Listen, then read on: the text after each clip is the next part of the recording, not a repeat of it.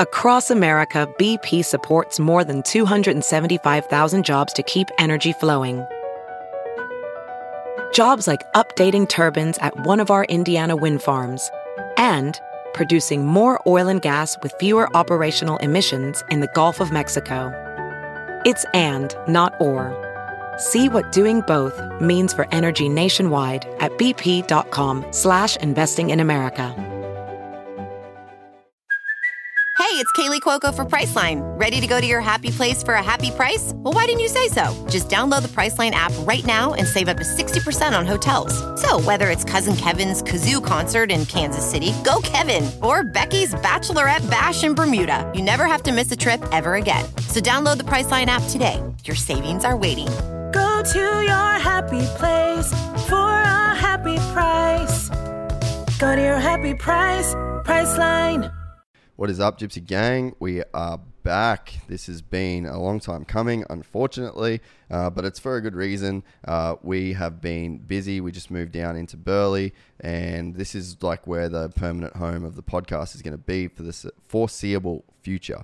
I need to read out the ads as I do each and every week. Um, and we have a new sponsor on board for the show this week. But every time a new advertiser comes on, I really want to reiterate the fact that I'm just not trying to sell this shit out. I really want to believe. I want you guys. Basically, it's like I want you guys to buy what we're advertising because it is good. Essentially, like that's really the long and the short of it. This company that is on board with us now is a company by the name of Ridge Wallet.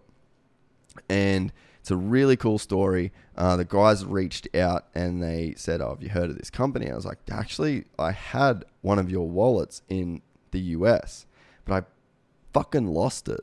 And I was devoed and I just, I never ended up getting another one, but I really liked it. It's a minimalist wallet. Um, we've posted some photos to our Instagram. Uh, it's a minimalist wallet and it's got the uh, RFID um, protection so people can't like scan your cards. Uh, it's made out of either titanium or carbon fiber. Basically, your cards go in, it expands out um, as your cards go in, and the wallet is basically the size of a business card. It's just the thickness uh, changes as you put more cards inside. Because let's be honest, with when it comes to a wallet, like receipts should be given to your tax folder, like whatever folder you've got there's no reason you should like put a receipt in a wallet and just let it sit there. And then you end up with this ridiculously fat wallet of receipts. And I'm guilty of it until I got my new Ridge wallet the other day. Like that's what I did. And I went through my wallet and I took out like three cards and a little bit of cash. And that's it. I'm like, dude, this is ridiculous for this weight that I've been carrying around. You just don't need all that shit. And you especially don't need to be holding onto receipts for months and months like I do. And I know everyone does it. Uh, so with the Ridge wallet, super minimalist. Uh, it's this. It's literally the outline of a credit card, but it's just a little bit thicker. Um, I've got the titanium version, uh, which you'll see on our Gypsy Tales Instagram at Gypsy Tale Podcast. Um, and yeah, it's it's really cool to have one of those again. So it, would, it, was really cool when the guys reached out and and were like, "Have you heard of this?" And I was like, "Man, I loved that product."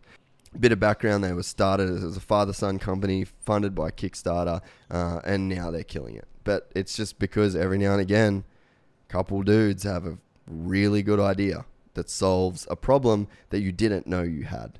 So yeah, as uh, as a favor, as a gift, make this whole process a little bit easier. Uh, you can get free worldwide shipping, and you can also get 10% off uh, by going to ridgewallet.com slash gypsygang and use the code gypsygang as always. Uh, and you can get, yeah, that free worldwide shipping and 10% off. The next ad is to the homies at Nobby. Uh, I am going to Thailand, uh, sorry, Vietnam tomorrow, uh, like I alluded to at the start of this. I'm going for 10 days and I'm taking 10 nobbies with me. That is 10 months uh, of your subscription. I'm going to have fresh duds every time I swing a leg over that damn motorcycle because uh, we're riding from the top of Vietnam to the bottom or the bottom to the top, whatever that. It's like the top gear tour. Uh, so we're doing that. I'll have my girlfriend on the back. Uh, she will probably be in Nobbies as well. I'd say there's actually a very, very good chance she will be in Nobbies the entire time too. Um, but yeah, besides the point, you can go and join the Nobby Nation at nobbyunderwear.com.au. 20 bucks a month gets you a fresh pair of deadly duds. Um, and yeah, this has been a partnership that has been really, really good for us. And it has also been really good for a lot of the Gypsy Gang. A lot of you have subscribed, and I get a lot of feedback. I get constant feedback uh, through Instagram about how good the undies are, how pumped they are. Again, I'm not out here trying to sling shit. Uh, it just, uh, just suck. It'd suck. I'd hate to be here and just be bullshitting, and then people be like, "Dude, fucking underwear is shit. Why'd you sell me this shit?" Uh, but that's not the case. Literally, I don't get that, and it feels good because I just, yeah, I don't want to be doing that. I don't want to be selling garbage. Gypsy Gang. Um, all right, so I am Jace McAlpine. For those of you who don't know, maybe remarkably you're finding this for the first time. Um, what I'm going to do, what I'm going to attempt to do, is read the news for Supercross. Uh, originally, like, okay, I should give people context. If you, if this is the first video that you're seeing from this channel by chance, uh, what I actually do is a podcast called the Gypsy Tales Podcast, and that is obviously featured on this channel. So that's like the main gig. That's what I mainly do. Uh, this is something that I wanted to do with one of my guests, Sam Moore, um, who is the owner of Fist Gloves. Uh, but he has gone to Nitro Circus. So we had planned on doing this podcast sort of thing together and just sort of breaking down uh, the first, I guess, West Coast swing of this championship. Um, Sam was actually there for a few of the rounds. I believe he was there for like Anaheim two, and I want to say he was also at he was at Phoenix, and then I think he was also at. No, he wasn't at San Diego. But anyway, he was at some of those rounds. Um, so it would have been cool to talk to him. Um, he was hanging out with a bunch of the, the cool dudes uh, in Supercross. So we were going to get together, going to watch some highlights. Um, but that fell through. Uh, I'm going to Vietnam on holidays um, tomorrow, so I was like, damn, we sort of, we definitely, we need content for the channel. This is something I wanted to do. I'd made notes for the first time in my, not even, I guess, let's say semi-pro podcast career. Made some notes, um, so I just wanted to go through some of the topics, give people a bit of insight into maybe how I think about these topics, uh, some of the stuff that's going down in the sport in this little West Coast swing. Hopefully, when I get back from Vietnam, Sam's going to be back and we can talk more, I guess, do that podcast that we were originally going to do. Uh, we're also going to be doing a segment with Ben Townley right after the mains. Uh, that's something that he's super keen to do. That's something I'm super keen to do. Uh, so, yeah, watch this space, I guess. So, but just for today, I thought I've got these notes. We're about to go east. It's a it's a major turning point in the series. So let's just go through uh, and just go through my notes. So this is in no particular order. Um, actually, what I, we'll start by just saying like just how gnarly this season has been. In in years past, my criticism of the series uh, on on the whole has been that we get to like three, four, five, six races in, which is sort of where we're sitting now, and it's a it's always a two, maybe three if we're lucky horse race for the AMA 450 Supercross Championship. And this year, that's so far from the truth. Like we've had uh, Cooper Webb is the only multiple time winner in this series so far, which is basically unheard of. Like I definitely didn't have that on my radar that Cooper Webb would be a multiple time winner before the series headed east. I also didn't think that Eli Tomac would only be getting his first win at San Diego. Uh, so my main knock, not knock, but my main talking point or sticking point with this series is like, what do we have to do to make it to where there's more winners in this bloody series? Like, why does it come down to just this two horse race and maybe this three horse race if we're lucky? But it seems like every single week you can predict the top three, and the, the challenge becomes not who is going to be in the top three, but it's just what order. And I'm I fucking love Supercross. I love this sport, but I hate seeing that. I hate playing that. Who's going to get first, second, and third? Like, what order am I going to guess the top three? Not who is going to be in the top three. And for the 2019 series, it's it is who is going to be who is going to win this week. And we've seen Baggett win. We've seen uh, we've seen uh, Cooper Webb win twice now. We've seen these guys like uh, Barcia winning the first round and then Tomac only winning uh, at San Diego. So we we've seen such a big shakeup in this series, and it's that that glimmer of hope that I've been waiting for, because I don't know how to make a sport sustain. Uh, I don't know how to make a sport sustainable long term if we just know who's going to win every single weekend. And that to me was like my biggest thing. Like, is it the tracks? Is it the bikes? Is it the riders? Is it is it an arms race between who has the best trainer? Like, what is it that's causing this stale, repetitive nature of of Supercross that we've seen over the last few years? And in 2019, it's it's I'm so pumped to say that we just we don't have that now. We have this wide open series. The the top three, uh, top four in the series is separated by 10 points. I don't I, I believe there's not even a 10 point spread at the top. We've seen the red plate change a bunch of times. And to me this is the most exciting season of Supercross in in in memory for me even. Like we've had exciting seasons but they've been the James, Chad and Ricky show. And again, it's like it's not who's going to be in the top three; it's what order. And don't get me wrong, like we got spoiled with those guys. Like we got so spoiled to watch Chad, Ricky, and James do their thing that it almost didn't matter who else was on the track. It was so such like incredible racing that we were treated to for that era. And then we moved into the Villopoto Dungey show, uh, and then now sort of into this. I guess we all expect that we were going to move into like the Eli Tomac reign, um, but in Supercross that hasn't happened. And last year again, it come down to Eli, Marv, and Ando. And again, it's just that top three, but but who's going to be in the order? So this year we finally, finally get that season. And what's crazy is like, like I don't really know why. I don't the the tracks uh, there've been some good tracks for me like especially Ana- Anaheim 2 looks sick. Uh, Phoenix was a great track. It was a fast track. Uh, but it's not like the tracks have changed. It's not like the bikes have changed. It's just I don't know maybe we just got lucky. Or maybe maybe the secret that Aldon had that propelled his guys to the top for so long. Or you know maybe maybe that physical arms race has has finally leveled out, and all these guys are as fit as each other.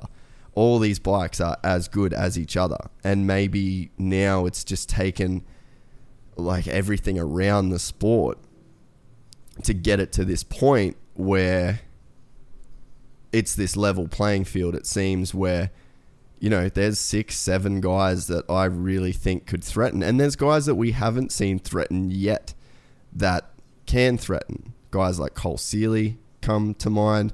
We haven't seen Plessinger hit his stride yet. He, if you think he can't win a race this year, you're an idiot. Um, so for me, I, I, I don't know why. I don't know whether it's some of those factors I alluded to, or if it's just plain dumb luck that we have the best Supercross season that I can remember. I can't, I, I really can't remember a better season by the time, and I've said it before on the podcast by the time we get to the e- the East Coast, I'm done with it. I'm I'm I'm get that little pulse from going east because of lights, because of the 250 class. But that's it. That's my saving grace for the series. And then my next point comes when we go back west.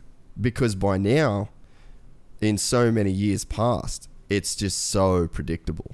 So for whatever reason, we have the best Supercross series that I can remember. I'm excited every single week to tune in, uh, and I I don't know what's going to happen, and I think that the typical roles we're like used to seeing aren't manifesting in the same way. Like you've got a guy like Ken Roczen that's always been known to just have this ridiculous speed, but we've seen him out of the series before it goes east two times in a row now. But this season, it seems like we're seeing him in the Dungey role. We're seeing him be cool with a second. We're seeing him, like, uh, particularly in one of his interviews after San Diego in the mud. One, he acknowledged the fact that yeah, he doesn't really, he hasn't got out of the West Coast healthy in in two years, which has got to be huge, got to be massive for him mentally. That's a huge hurdle that he would have had to overcome, and he's gotten past that. But the way that he's talking about consistency and even I watched the first episode of the new Red Bull uh, Moto Spy that that the guys have produced and it struck me in I I know Ken I don't want to be like I'm name dropping here but I know Ken well personally and I've known him since he was a 16 year old kid and I haven't been around him for the last couple years in the same capacity that I used to be and as soon as I turned on the first scene of the new Red Bull Moto Spy project is Ken talking to his mechanic. And I would be used to seeing this like aggressive, frustrated athlete that was just pushing, pushing, pushing, like wanting to win at all costs. And you would you would see this like frustration and this it, uh, almost I'd say passion more than anything is like coming out of him and this year, I turn on that first episode of the Moto Spy, and I see this like calm dude, this like mature guy. I don't, I don't see that same 16 year old. Like I could see that him, I could see that in him in the past. I could see that 16 year old vigor, passion, uh, at times frustration because he knows the level that he needs to be at. Maybe he's not there. Um, but I didn't. I just didn't see that. I see a. I saw a dude that was very comfortable, very methodical, thinking about where he's at, knowing that he will be ready, even if he's not ready at that moment uh, of filming. I believe it was in the preseason, but he was still like ready, even though he knew he wasn't quite there. So that to me was like really cool. And and I think that then when you go to the weekends now and you hear these podium interviews and you see the way he's racing and the the way that he man, it seems like he's up front of every single start this year. And that's massive. And I think that when you combine great starts with not tripping on not winning these races and to be sixth round, like, dude, you know how bad he wants to win. Ken Roczen is dying to win again. At, how he's contained himself, and especially what speaks to it is, I don't know how well documented the Cooper Webb beef is. I don't know how much of that information is super public, so I probably won't go there too much. But at Anaheim 2 to get those seconds behind Cooper must have like burned him bad, especially after the incident last year. But it that to me speaks of like this big picture mentality that Ken is taking into this season. And he's had the red plate he's lost the red plate but he's still in within 10 points of the championship at this point. and the last 2 years he was in hospital. So I think that this is massive for Ken and it's I I really think that this is the dude that if I would have to say who is in the driver's seat of this championship in 2019, I'm I'm thinking it's Ken Roczen right about now. I think that the maturity and the consistency is there and the speed is there and more importantly the starts are there and making good decisions when it counted. I think that the I'm really spoken on the the whole Anderson takeout thing. I sent Anderson a message after the the that incident because he made that speech on well like his podium speech and he said he was embarrassed and this and that and I honestly I just didn't see it that way. I thought that he had run it in on Ken three laps before uh, they actually come together. That was maybe the only place on the track that Ando was going to be able to get it done. And I think that the the thing too maybe that like the uh, I don't I don't, I don't want to say like casual observer, but the the big thing is like the splits. And I don't think people pay enough attention to like the split times, right? They break these tracks down into segments. And when I was working with JDR, it was really cool to see how Nate Ramsey and Jay and Vince and that crew would look at the segment times and the splits. So Ken might have been fast in section in split one and two, and then section three is where Ando was fast. So it's that like section three or segment three or whatever for argument's sake is that's where he can make the pass. If Ken's faster in those first two sections of the track or those first two splits or segments, then Ando's not going to be able to make a pass there. That doesn't that's not to say that there's no passing lines or there's no opportunity or there's no like you could say like oh, oh Baggett made a pass there. Well, Baggett might be faster in that section than Ken. But then Ken might be faster in the second segment and vice versa it goes around. So these guys like have limited attacking windows. And I think that Ando had recognized that was his attacking window. Uh, and he went for that. He gave Ken room in that first uh, time that he sort of run it in.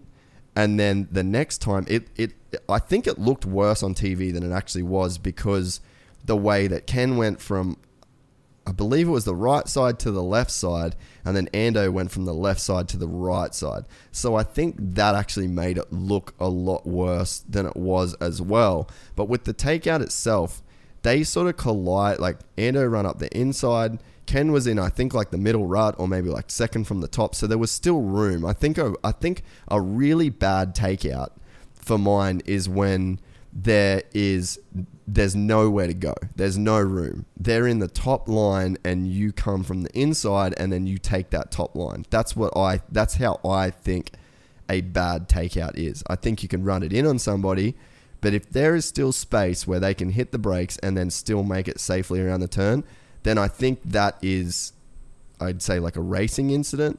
Um, but I think especially if there's like a warning shot and then it comes again in the same turn like three laps later, then I think that there's either Ken didn't know he was there or he knew he was there but wanted knew he had enough room to get it out and then at that to, at that point in time you just rolling the dice.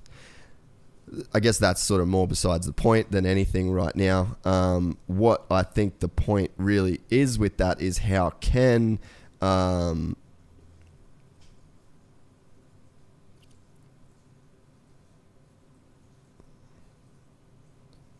Sorry, I'm just gonna. Yo, yo, yo. Um, what's more important, I think, is how Ken reacted to the situation. Went head down, bum up, ended up on the box. Uh, there's also there was talk that Ando was hurt. Like I heard from a few people that he like hurt himself pretty good, and that's why we didn't see like this best version of him.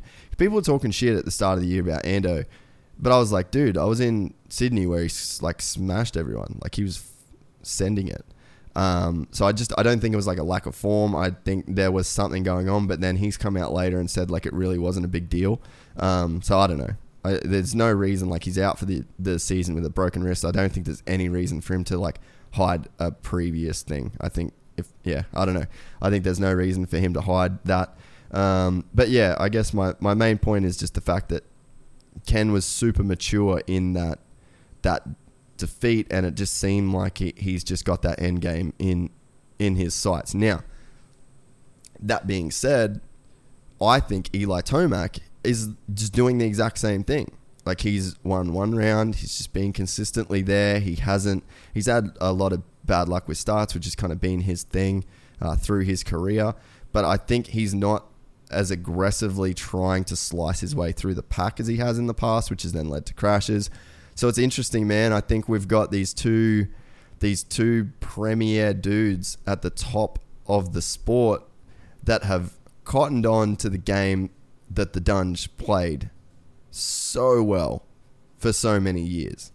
So I don't know. It's interesting. It's it's interesting and and man, maybe that's why these dudes aren't like winning every single race is because they've finally let go of that need to win every single race. Maybe that's Maybe the other dudes are winning because these guys that have that next level speed are actually easing up and they're they're taking less chances and they're playing that that dunge game. So I don't know, maybe that's why we're seeing more guys in the fray because these dudes, you know, Ken and Eli have that ultimate confidence that at the end of it, if they're healthy, they're both going to be there. Um, we'll talk about Marv, who hasn't had that breakout performance for this season. I I wonder with Marv. I wonder he hasn't won a championship since 2015 and I think that with this class of guys that is in this 2019 championship hunt, he's the dude that hasn't won a championship. I guess I should rephrase this. I'm, I'm butchering it, the terminology here. I think that in this current group of title contenders, the fact that Marv hasn't won a championship since 2015, that makes him the longest running guy without a championship in this class of 2019. And I wonder how much that's affecting his mentality, especially knowing that he's the number one rider at KTM now. He embraced that last year. He had Tickle, who was not a threat to him in terms of race results. And now you've got Cooper Webb, who's coming off the back of three championships in the last couple of years in the lights class. Granted, he had a pretty terrible season last year, but that kid's won recently, really, really recently. And now you've got Marv, who hasn't won a title since 2015. He hasn't won a title since he went on the 450 class. That, to me, it'd weigh on my mind that this young Cooper Webb is coming in. He's gelling with the motorcycle. He's the only back to back winner. And he's also won a bunch of championships, like recently. I wonder if that has something to do with it. Now, there's a mentality that this could be fuel for the fire, but there could also be a mentality of desperation. And this is completely speculative, but I wonder if the fact that Marv hasn't won a championship in so long and now he is expected to win this championship and he doesn't have Broc Tickle for a teammate. He has Cooper Webb who's coming in and winning races. Cooper Webb is like the best dude in the series right now. He might not have the red plate, but he's the guy that's gone out and got it done twice. And I think for Marv, who struggled with injuries, I don't know whether he's struggling with bike setup, but there's some external factors there that is going to test his mental fortitude. And I would rather be Cooper Webb than Marvin Musquin right now. I don't know how much of that is garbage speculation on my behalf as a guy that's never raced professional motocross, but it makes sense in my head. And when we're talking about Cooper Webb, I have spent a bit of time with Coop as well. And that kid, if you could pour fuel into Cooper Webb or like you do the wind up toy and you wind him up, the fuel that that dude runs on is confidence. There's nothing else. It's confidence with Cooper Webb. When that little dude, when that guy, oh, this little dude sounds con- condescending. When that athlete of Cooper Webb gets confidence and he fills up that gas tank, like you guys need to watch out like that's his that's his VP race fuel. And he now has that. And he's about to go back east, which he's super familiar with. And he's he's the ultimate guy that just he just runs off it. And it doesn't I get the impression with Coop from being around him that it doesn't matter if the bike setup's not right. It doesn't matter if he's got a niggling injury. If he's got a hint, if he's got a sniff of confidence, it irons out all of the other kinks in his program. And that's a double edged sword. Because last year, we saw a Cooper Webb that couldn't get a lick of confidence for everything it was worth. and we saw what happened. No, nothing happened for Cooper Webb. So it's a on the flip side of that, when you get it, you're on top of the world, you're untouchable, you'll go on to win every lights championship that you go in, damn near. But it's like what do you what do you do when you don't have that confidence? Well, we saw that last year. But that's irrelevant right now because he's got all the confidence in the world. And you know he's just reliving those two wins every single day, every time he goes to the track. Now, for a guy like him, that can be enough confidence to last the rest of this season. That can be the, enough confidence to overcome a DNF. He's the kind of dude that would still believe because he's won these two races that even with the DNF he could still win the championship. That's him. That's that dude. That's a dangerous, dangerous guy to be on the track on arguably the best motorcycle in the paddock. That's my that's my thoughts on that. That being said, I mean, dude, the way he rode Anaheim 1 was ridiculous. That was crazy. And I had my friends being like, damn, he was going so good. I was, was like, man, any of the dudes in the top 10 could have sent it the same way Cooper did. Coop just got lucky that that thing stayed upright and all of those risks he took paid off. I, I, after A1, I will not lie. I looked at that and I was like, dude, if he rides like that all season, he's getting carted out again. But it seems like he just, I don't know, he got away with one and now he's that again. That was that first taste of confidence. Top five, the first round, terrible start, fastest dude on the track. Uh, there it starts. That's the that's the the marble size snowball that then gets rolled down the hill a couple rounds later, we're seeing a two time winner in the 450 class. So I don't know, but like I said, that's a live by the by the sword, die by the sword kind of deal. Um, we'll go through the rest of the 450 class. I'll uh, pull that up and just give some brief thoughts. I think that's I think that's like my overall like kind of championship picture at this point.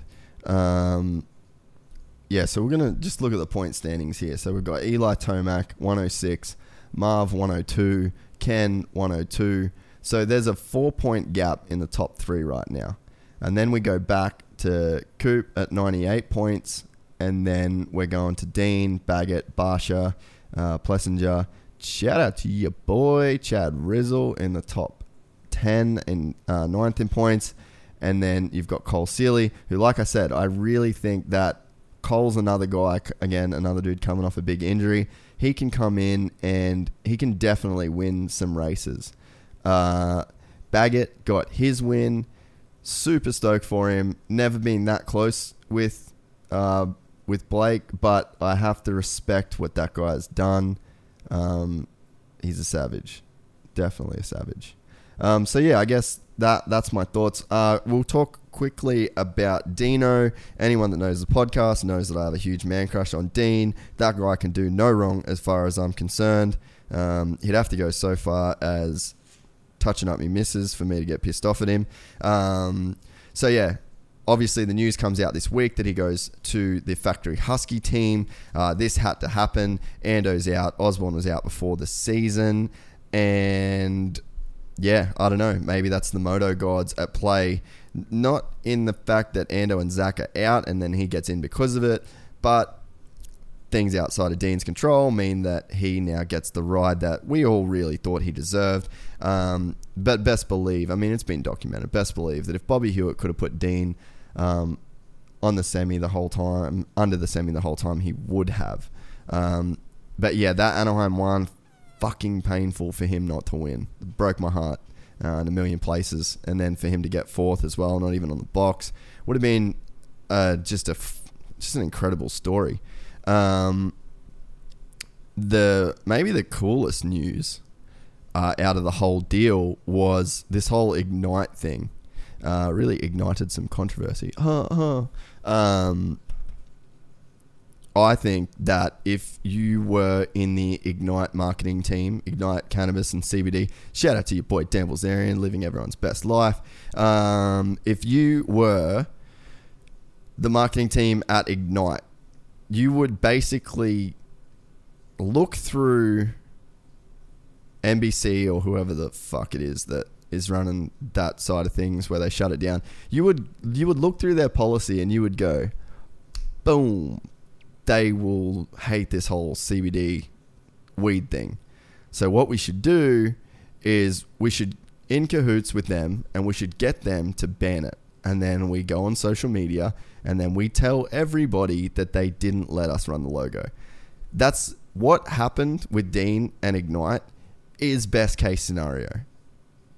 Like there were people that were furious and you know my knee jerk reaction to was like fuck them, fuck this. I really was like I was over it when I saw it. But that that was that knee jerk thing, and then it took me like a second to be like, whoa, whoa, whoa. This is the best thing that could have happened. The exposure that they got out of this is like so, so perfect.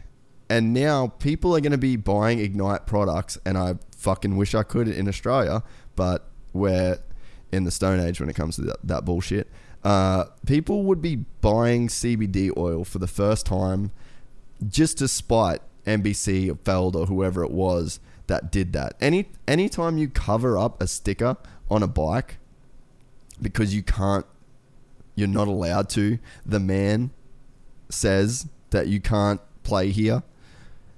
That's going to send droves and droves of people to do the thing that they just got told they can't do.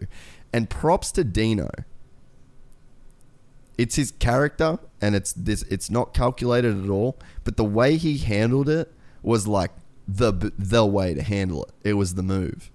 This the whole ignite thing is just this perfect storm that was created by people that were sort of trying to essentially stop the message being sent, but they just they just banged it home for everybody. And I mean, it was cool. Like there were some videos and stuff, like Dean talking about his anxiety and this and that, um, to where they were going to get good promo out of it, but nothing like this. Nothing like this. The way they banned it, not banned it, but the way they said that he couldn't do it, perfect. Thank you. You played into this, and I know it wasn't premeditated, but you played into the best case scenario for this whole thing, and I fucking love it. I think it's the best thing ever. Um, so yeah, Dean is on the factory team. Interested to see. Uh, I think it was it was really cool to see the post that he made on Instagram and basically said that the real the real reason to do this, the real benefit, because obvi- like we saw he could win. Obviously, he didn't win a one, but it's we're like okay, cool, like this can happen. He's doing really, really fucking well. So it's not like he can't win on this privateer bike. But it was cool that he said, look, the stress this takes off my dad, the stress this takes off my mum, sure the stress it takes off himself. Uh, I don't think there's going to be too many sponsors that are put out by this. And if they are, maybe it's sponsors that have just given him some wheels and sprockets or I don't know, whatever. I don't think the people that really invested and really forked in cash are going to get uh, shafted by this deal at all. I think it's the right thing to do. Um, and again, I just think that Bobby, being the guy that he is, I mean, I've said it before on the podcast. Um, I think if you want to hear it, it was when I talked to Mike Sleeter.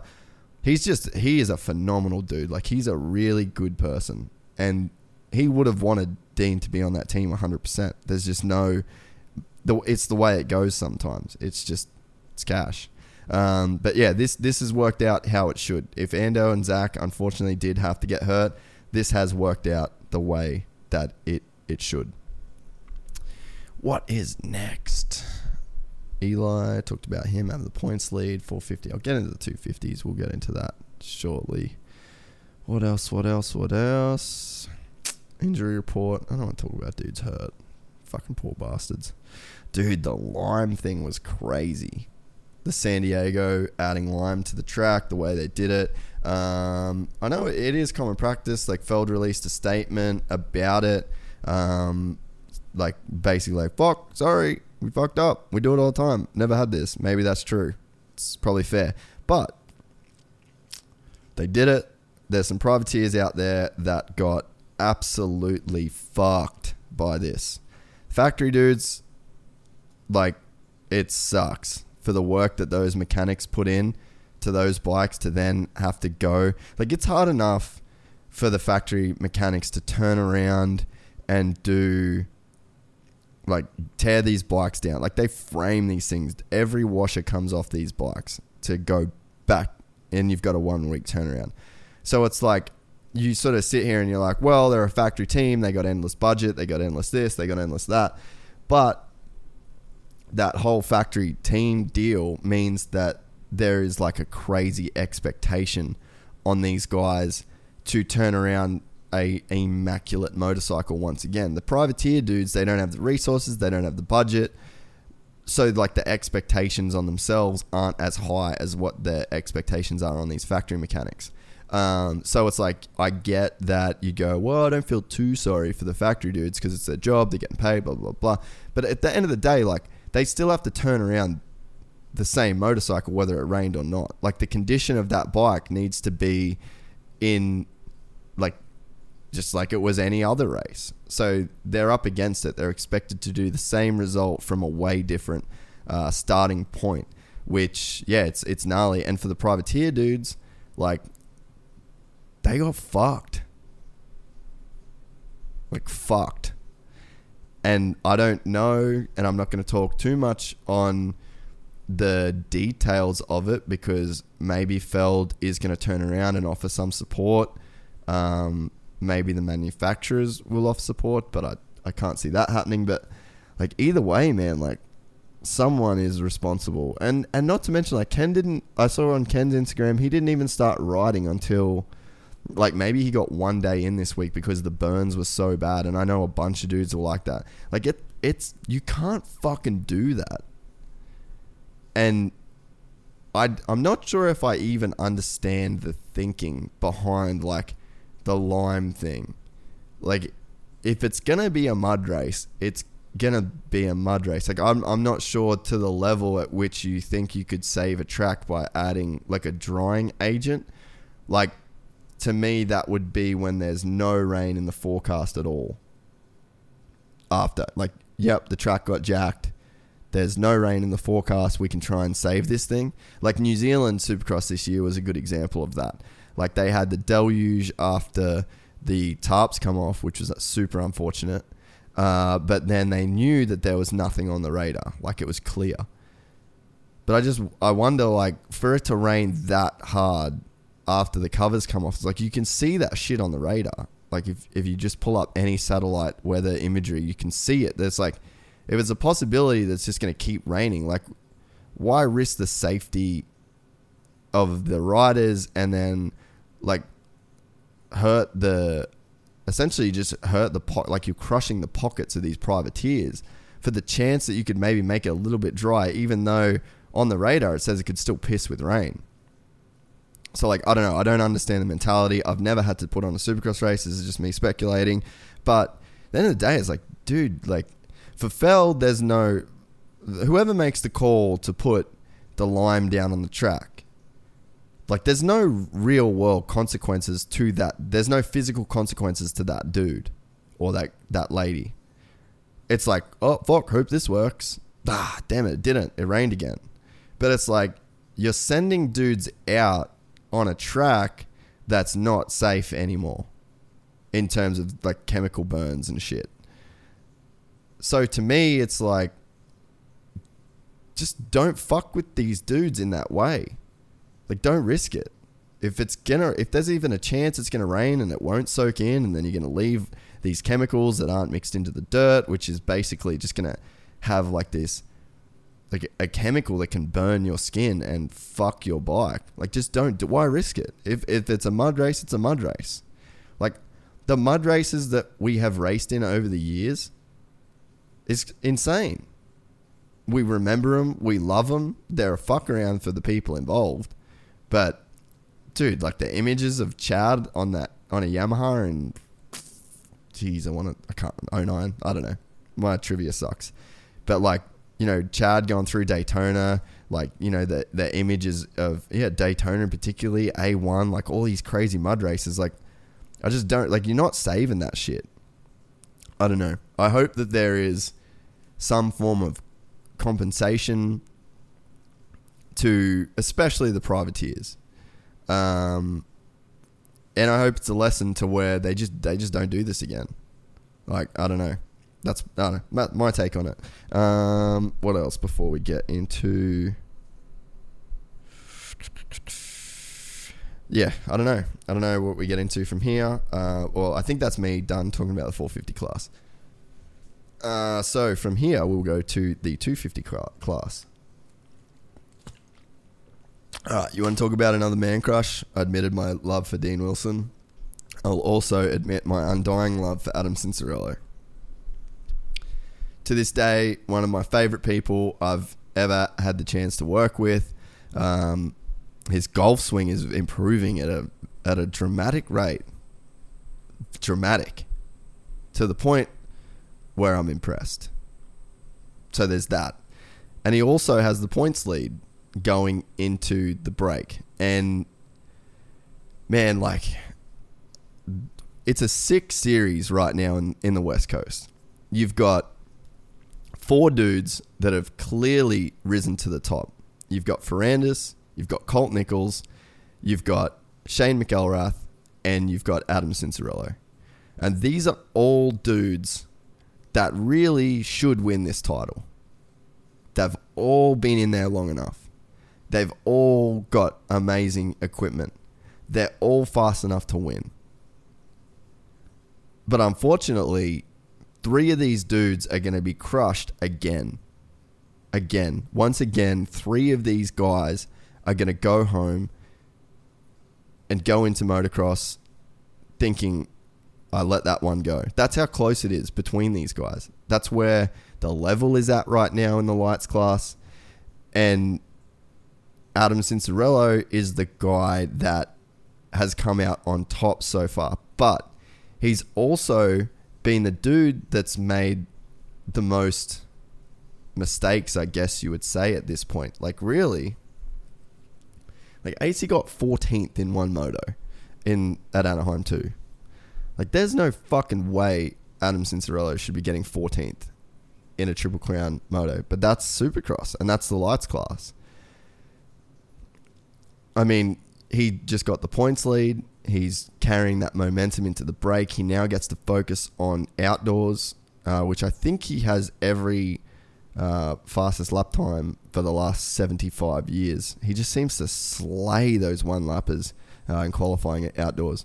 Uh, but he's now carrying momentum in to that series and he can stress free concentrate on outdoors and, and not even like I don't even think that helps for like the prep of the outdoors and I mean it, it does but I think what's more important is it it when you go into the break with the points lead you've just got that mental relief whereas the guys that don't have the points lead are then thinking about how to get that points lead. And I think it's easier I don't know maybe it's not but I, I feel like there is a f- sense of relief a sense of accomplishment and a huge lot of confidence that comes with clawing your way back, getting the points lead, and then going into the break with that red plate.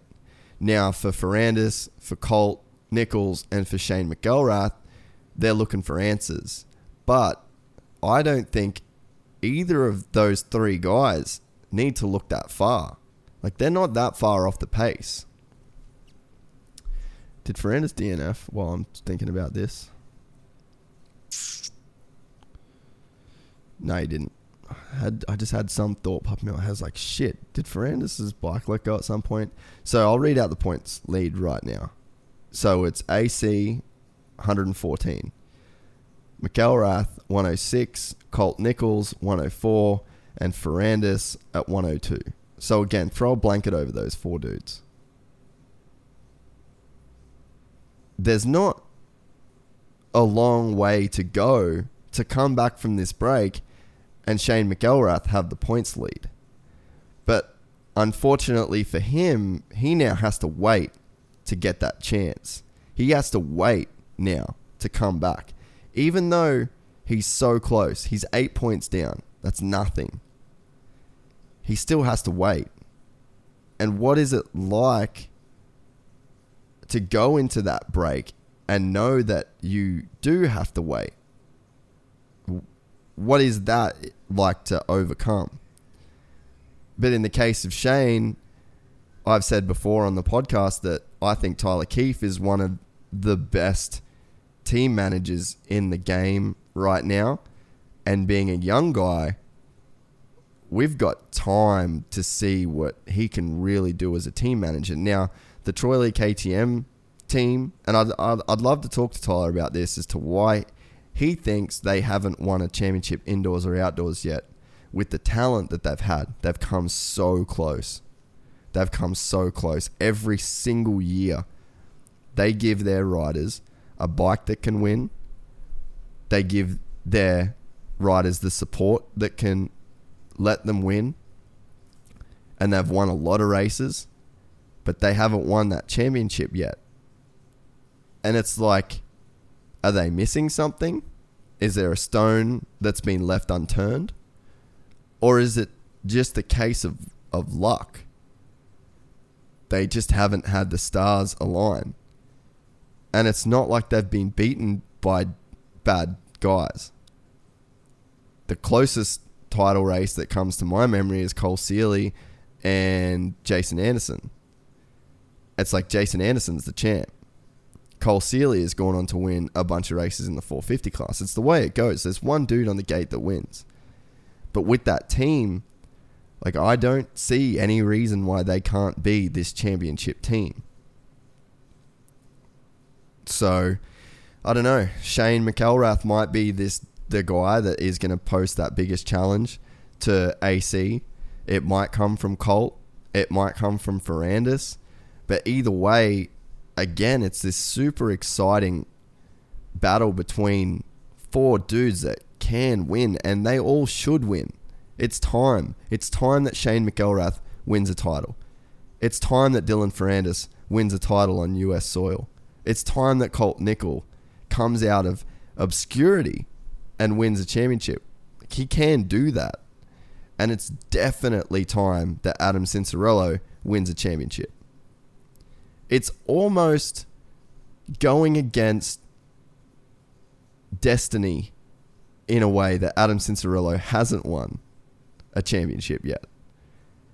It seems like there's some weird wormhole shift that happened somewhere along the lines between him graduating to the pro class and now that he isn't a multiple time champion and contesting for race uh, for race wins in the 450 class.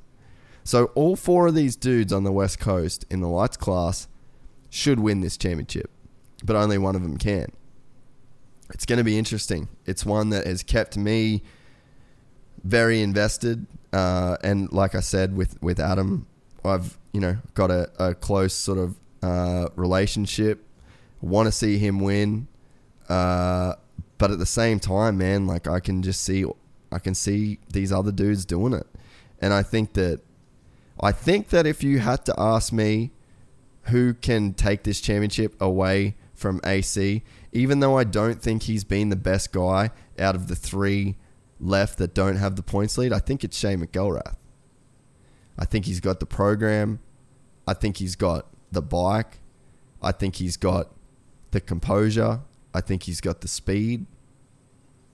But the question is can he put enough of those ingredients together to take this title away from AC? I'm going to be watching, that's for sure. Um, so now the other big news that we will go into, and this will close this down, uh, is we're going east, son. We're going to see some ruts. We're going to have some roofs over our head.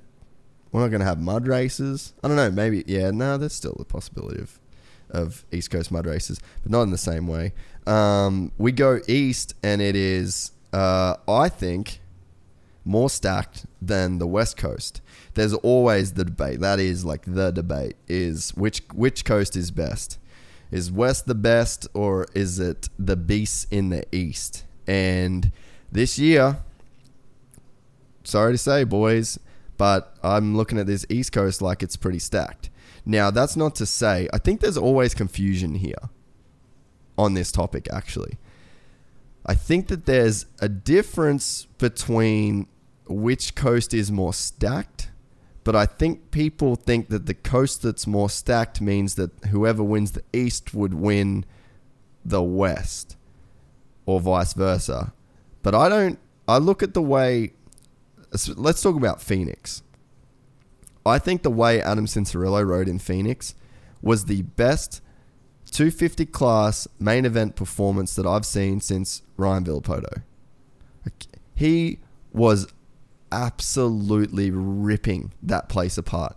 That was a slick track too, man. Like he was so on that night on a very slippery, very technical track and he looked like he was in a league of his own. So even though I'm saying that the East Coast is more stacked than the West, I just don't think that means that the guy that wins the East is automatically going to go over to the West and towel everybody up. I don't think that's the case. But I will say that to me, when you read the names, I think that the 250 class on the East Coast is going to be stacked. So let's go who through who is going to be in the hunt for me, I think you start talking with Pro Circuit. I think you look at Austin Forkner and Martin Davalos. I think you look at them first because they seem like the obvious choice. But I don't think either of those two will win this championship. I think that Davalos I feel I feel for Dav. He's a super good dude. He works extremely hard and realistically, he's another one where like there's been some kind of like hole in the co- cosmos that seems to have conspired against him, and he has not won a championship. If he didn't have that visa drama, uh, like he was winning that title. Like, and even now in hindsight, knowing that AC went out with his shoulder injury, like it's game over, son. It's over if Dav gets led into Canada. And it's like that can give you confidence to be like, yeah, I was the man that year. I was going to win that championship. Uh, but it also could plague you as like the ultimate like one that got away. And I think that if you look at the results that Dav has had since that incident, like we've never seen the same guy again, in my opinion. So that for me is why I'm saying I don't think he can. Not that I, I okay. I I know he can win this title. I don't think he will. And that's just before all the racing starts. I could be completely off. But as I sit here right now, not knowing a practice time, not knowing a qualifying time, not seeing a heat race win, which he'll probably win every one of, I just I don't see him winning this title. Austin Forkner is one of the coolest, one of the most charismatic, young guys that we have in either championship, either coast, either class. He's a super rad dude. He will probably be the fastest guy on track most times he goes out. But again, I think that he's still green. He will win, but I think he has a win at all cost mentality still. And I hope he doesn't because he's a super cool dude. Again, can he win this title? Yes. Will he win this title? I don't see it coming from him. Now, then let's go sort of further down the list to who I think are going to be super solid. Alex Martin is on JGR. It's going to be really cool to see Alex get on a team where he is the the dude. Uh, I think that he was the dude on the Cycle Trader team, but it just didn't have the resources. And I don't think there was this slow burn of momentum that had built up for him to sort of put in the the results and win a championship at that team. So granted, he was the main guy. I don't think that was the right program to get it done at the time. Uh, then he moves to Star, where his brother is literally the star. And then I think that he wasn't the A dude there. And then we're seeing him. He, then he went to KTM, had some amazing results. Didn't quite get it done there either. Now he's gone to JGR. This could be the switch up. This could be the change up that gives him that boost he needs to take it to the next step. I could see him winning races, but again, I don't think the championship is going to come from Amart. Man, I'm being ruthless. Super ruthless. I could also be super fucking wrong. But you know what? Yeah, we'll throw it out. I'm all, I'm all good with being wrong. I'll be I'll be happy to be wrong on some of these. To be honest, to be yeah, to be it's a good way of looking at it. I will be happy to be wrong with some of these, um, but I'm just gonna try and call it as I see it here. Who is going to be good that is not on that list? No, actually, you know what? Hunter Lawrence. Fuck, bro. I'm so bummed. I'm so bummed. I was so excited to see him race Supercross. That kid is he is the great white hope of Australian motocross as it stands right now. That kid is insane. He opened up the world's eyes at Motocross of Nations. Obviously, did amazing uh, in the MXGP season. Came to the US. I've watched every damn Instagram clip of Hunter Lawrence. I've been sucked in. I'm on the hype train. I would have sat here if he was racing, and I would have said, "You're on notice." my boy Hunter from bloody Queensland is to come in and he's to tear y'all, y'all up. I said y'all. Try to make that happen. Didn't work. Uh, but that's not the case. You broke my heart. You broke my heart, Hunter. Uh, I wish you a speedy recovery. I hope you don't try and rush back. Uh, that would be a shame. I think if you have to wait till outdoors, wait till outdoors. Um, you have a crazy career that is just getting started. So look after yourself and come back. And when you are back, I'm going to sit here and I'm going to say that you're going to be the dude. Um, so that leaves me to talk about Justin Cooper. Uh, he's essentially like he's a rookie still. Like he, I think he did one race last year, got injured, so we haven't seen that. But like you definitely hear about how fast he is, and that star program is unbelievable. You also have the fact that his two teammates, who he's going to know how he goes against those dudes. You believe that. He is going to know, and I don't know for sure, but I'm going to speculate that he rocks up to that test track with bulk confidence when he can hang with those boys. He saw that red plate on Colt's bike. He goes, God damn, that'll look good on my bike. Uh, so I think that if he can get through rounds, he is consistently going to be one of the fastest people on the track. I'm predicting some bad starts and ridiculous rides through the pack. I just think he is going to be super fast. Um, the guy that I also think is going to do extremely well, and I would, I can, I expect that we see Chase Sexton on the podium pretty much every weekend. So I think he is going to be this very, very solid title contender. And I think when we go back to the West, he's going to be hugely in the conversation again if he can stay healthy. Um, I really believe he has the speed and the consistency and even as a rookie, he was so mature. Like, yeah, he made some rookie mistakes, but damn, he was good. He was a good rookie, like a really solid rookie. He had such a good rookie year that you then have to think this year, like, he's going to be better again. And he was good. Like, he didn't really make too many of those rookie errors last year. He was, it seemed like every time you went off the start, he was up there. Every time there was a battle for the podium, he was there. So, like, I don't know. I feel like Sexton is a guy that's going to be on the box every weekend. Even if it's third every weekend, I think by the time we go back west, he's going to gather so much momentum and just cash points at every round that he's going to be in the conversation.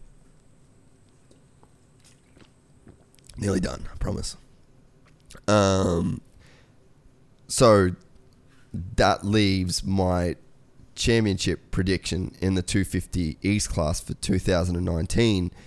And if any of you know the roster, who is in and who is out and who I haven't spoken about, you might have predicted that I think that Jordan Smith is going to be the guy that gets the Troy Lee KTM team their first championship. I think that I know that he has a great relationship with Tyler Keefe. I know that he's been on that bike for long enough to be extremely comfortable. I know that that bike is good enough to win. I know the headspace that Jordan keeps himself in, the way that he carries himself. And I think that there is this timing and the way that his story has played out that situates him perfectly to make a massive run at the 2019 East Coast Championship. And I really see him being the Adam Cianciarulo of the East. I see him being the guy that is really going to push the pace in this championship. Yeah, I mean, that's that's my prediction, and I'm I'm definitely I don't know I'm going out on a limb and, and saying it, and I feel good about it. But yeah, he he seems like the guy for me. Now, what's weird about Justin though, and this is like the question mark with it all, he lives and trains at MTF full time, which we've seen some very gnarly dudes come out of that program, but we also know that that's like the AM program. Like that's where the that's where the fast kids go. And it's like you're in the West you're in the East Coast Championship now and being a fast kid isn't enough. Like you need to be the dude. And can you gauge if you're the dude when you're training with the fast kids? That would be like my only thing of like can he win this championship? What's the preparation been like? I mean, I've got no doubts that he put in the work. I've got no doubts that his bike is on point. I've got no doubt that mentally he's ready. But I wonder if Jordan's going to get to that first round and there's going to be a group of dudes on the track that have a pace he hasn't been around a lot. And I wonder what the. Let's say that is the case and he gets there, and that first practice session, there's guys throwing down. And it, it's not like he can't go that speed. I don't think that there's any doubts that that whatever the the level is, whatever the pace is, that he can't match it. But I wonder if the fact that he's been training with M kids at MTF will like surprise him at any point at that first round. And like what does that do to your mentality when you've been grinding and and and working and then you get to the first round. And again, it's speculation. I don't know if this can happen, but I mean, this is if I have to look for a reason why Jordan won't win this championship or won't come out swinging in the way that I expect him to and hope him to, playing that devil's advocate role is like, can you be fast enough to win an East Coast championship in 2019 with a stack field by training with fast AM kids. It's it's not a knock on MTF. There's fast guys that have come out of there, but it's not the norm right now. He's on KTM. He's got the chance to work with Aldon. The proof's in the pudding there, and he's chosen to not do that. I think that at the very least, we have to acknowledge that as a gamble. I could be completely wrong. I could be way off. I could be super far off with this. But it looks like a gamble to me. And hey, he would know something I don't when it comes to this. But that's my only thing when I'm sitting here saying that I think that that Jordan Smith is going to deliver Troy Lee KTM their first championship in 2019 if I have to like look for holes in that plot, if I have to look for ways that that won't actually manifest itself, I'm looking to that. I'm looking to the unconventional nature of not training with Aldon Baker when you have the chance to, and training at MTF. And granted, he's been there, he's comfortable there, he knows that facility. Maybe he's got it, like, obviously, he's got his own reasons why he wants to do it, and he knows something that, that we don't, but it's like, that's not the norm. That's not what we're seeing wins championships consistently. If anything, we're seeing championships come from Aldon. Like just look at Osborne last year. Like it's essentially they're on the same bike, same program, same family. So I don't know. That to me is like if if there's a reason he can't win this, cha- not can't. If there's a reason he won't win this championship, or if there's a, ah, that's wrong. I can't say if there's a reason he won't win it. That won't be the reason. But it's like again, if I just had to look for like plot holes in that fairy tale of the Troy Lee Design KTM boys getting their first championship and it being with Jordan Smith this year, that's where I'm gonna look. That's where I'm gonna. That's where I'm gonna say there's a there's a hole in this plot. But anyway, I think I'll be wrong there. I think that there's a reason he's doing it. I think he knows what he's doing. He's a super intelligent kid. He's a really really smart kid. I don't know. Maybe he knows something we don't. Um, but yeah, so that's my prediction for the 250 East. I'll be not tuning in. I'll be on a plane to Vietnam, so I'm going to put this on the internet, and I'm going to probably not probably I don't know. I could be super wrong about literally everything I've said.